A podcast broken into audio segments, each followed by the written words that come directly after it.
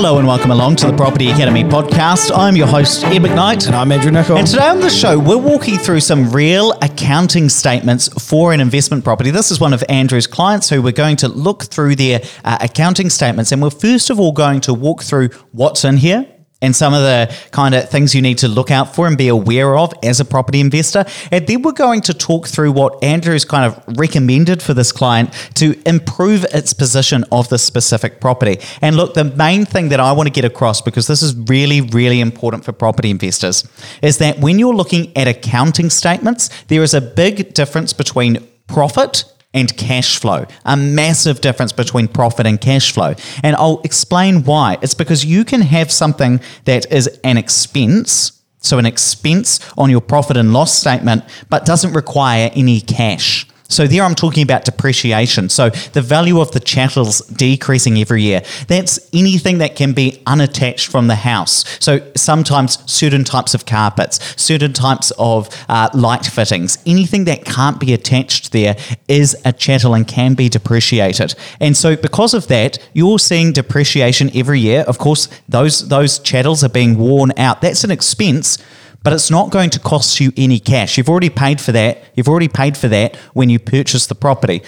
Similarly, you can have a cash movement. You can have something that costs you cash, but is not an expense for the business of owning a rental property. And primarily, there, I'm talking about principal payments. So, if you are paying down your mortgage, if you're on principal payments, that is not an expense. It's not a tax expense, it's not any sort of expense because it is a form of savings. And so, if you're making those cash payments and essentially saving that money by paying down your principal, you're incurring a cash uh, movement, but it is not an expense. And that's why sometimes you can have uh, negatively geared properties, properties that are costing cash each week, but are actually making a profit in the IRD's eyes. Now, we might get that into more of that in a minute, but Andrew, just walk us through some of the kind of intricacies of this particular profit and loss statement that's that's in front of us, because there are some things in here that are increasing the tax loss that we should just be aware of because they're not necessarily incurring additional cash expenses. Yeah, sure. So I'm just going to actually, I'll just start with the rent. Um, I'll, I'll work my way down purely because I want to talk about what the loss is on this on on the balance sheet. So the rent for this year was about twenty one thousand dollars, and it was down from last year, which was about twenty four and a half. Um, and the reason it was down is because there was a big vacancy gap in the property uh, this year, uh, and actually the, the gap was created because there was some uh, uh there was da- damage to the property caused by the tenant. It needed to be fixed before it was relet. In this case, the uh, the uh, the owner actually was able to claim on insurance, so that went through afterwards. But so it'll appear on this year's statement as an income. But in, in, th- in, this particular year, it had gone down, which had increased your cost, obviously. There's accounting, all the normal ones accounting, insurance, interest, the main one, property management, rates. Uh, there was no maintenance or anything like that. But uh, th- those were the normal costs that actually make a difference to your bottom line. Now, there are a few, there are few extra costs, the, the kind of imaginary ones. Now, one of them is motor vehicle expenses. So this property is in Christchurch, the client's in Christchurch, but obviously she's gone to the property uh, to, to check something herself uh, and she's recorded a log and she's able to cl- claim back $44 of that. Then there's the office expense, which is home office expense. So because she uh, she looks after a certain amount of the admin, so she re- checks the um, checks the property statement, uh, uh, uh, checks her inspection reports, all those kind of things. She's able to legitimately claim a home office expense. And so the way that's worked out is it's a portion of uh, of your rates portion on the insurance that uh, sorry the, yeah the insurance on your own house a portion of the interest that you're paying on your own personal mortgage and it's all of your phone and internet. And it's it's a percentage based on the size of your office and your house. So if your office is one room of the house um, that could be you know 20%, say. Uh, and I, by the looks of the number here, $1,500, so it's probably 10% of her house. She might have a little study nook, and so she's claimed back a little bit of those costs. Um, the other one, and this is the major one that we always talk about, called depreciation. So depreciation laws changed back in 2010 where you can't depreciate a house anymore. Um, you can't claim back the depreciation on a house if it's got a lifespan of more than 50 years, I think, from memory. Um, but there's so many components of a house that you can can claim. And so, uh, and, and they'd surprise you if you actually saw the extensive list. And if you want to see them, go to the IRD website and you can search for what's able to be depreciated. And the different components of a house depreciate at different rates. So you need a specialist valuation company to, to actually come and do an inspection on that when you buy a rental property.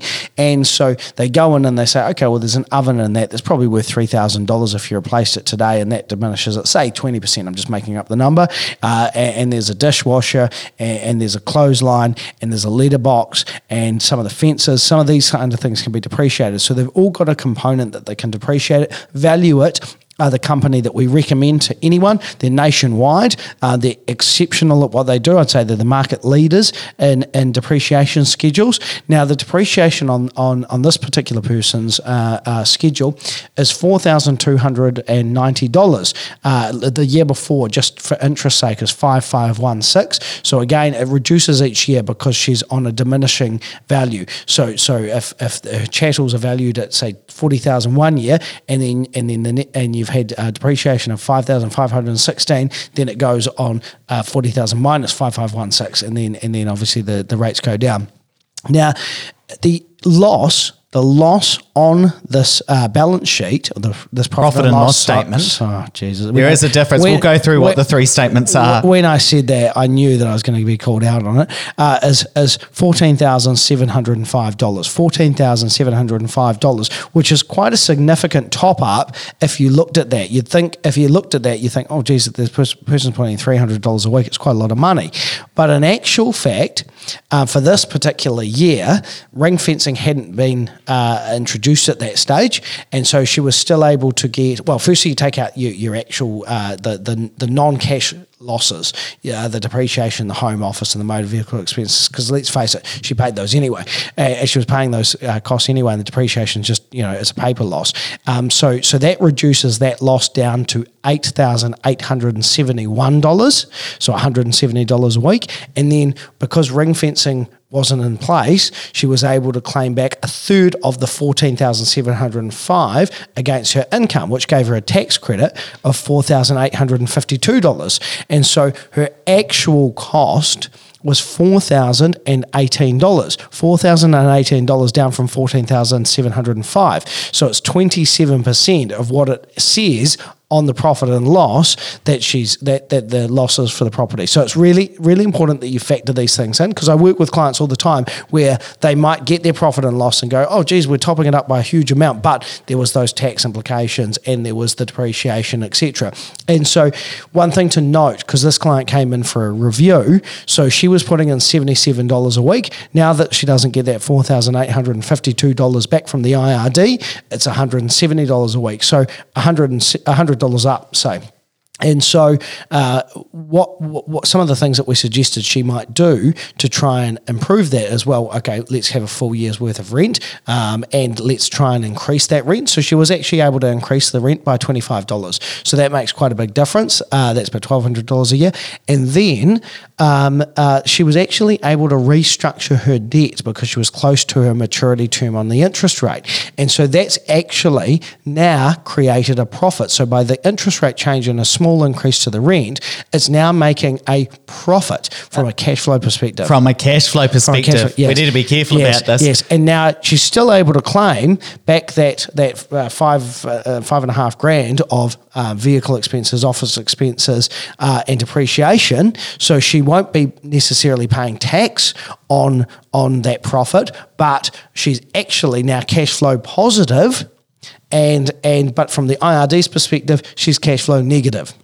Exactly, exactly. And you might think, look, why bother trying to increase your tax loss? Why add in that extra $1,500 worth of office expenses uh, in order to, to decrease your profit? Uh, because it's zero anyway if you're trying to avoid tax. Well, there are a couple of reasons. One, when there was avoid tax, minimize sorry, tax, minimize tax. Uh, one, ring fencing. You know, back back in uh, uh, when ring fencing was in place, uh, you'd want to maximise the the amount that you lost so that you could claim back more tax. The other is that if you should incur uh, tax in the future, whether because your portfolio is now positively geared or whether because uh, you've you've, incur, uh, you've you've incurred a tax liability from Brightline, something like that, that's going to minimise the tax that you actually end up paying. Now, what I do need to get across, and and it might take a couple of times to uh, for, for first time investors to really get this this kind of really dug into your brain because it took me a while as well. Is there is a massive difference between cash flow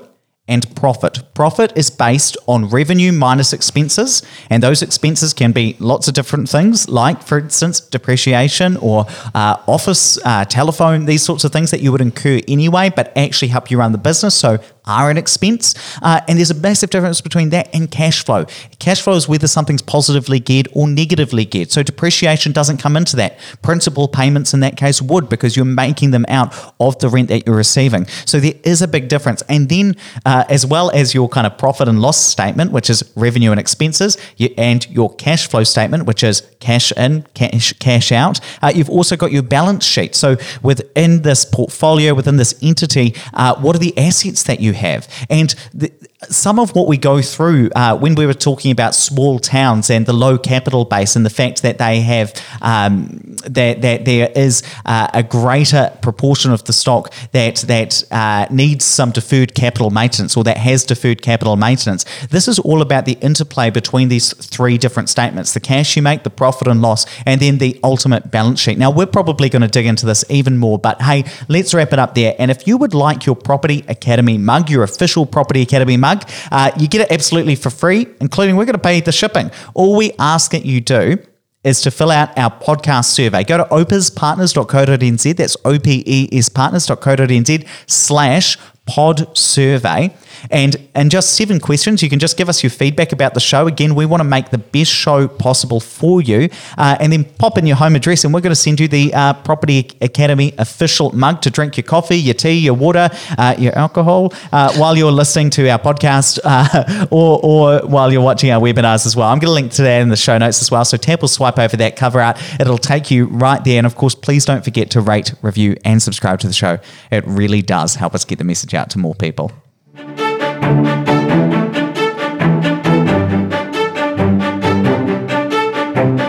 Thanks for listening to the Property Academy podcast. I'm your host, Ed McKnight. I'm Andrew Nicol. And we're going to be back again tomorrow with even more daily strategies, tactics, and insights to help you get the most out of the New Zealand property market. Until next time.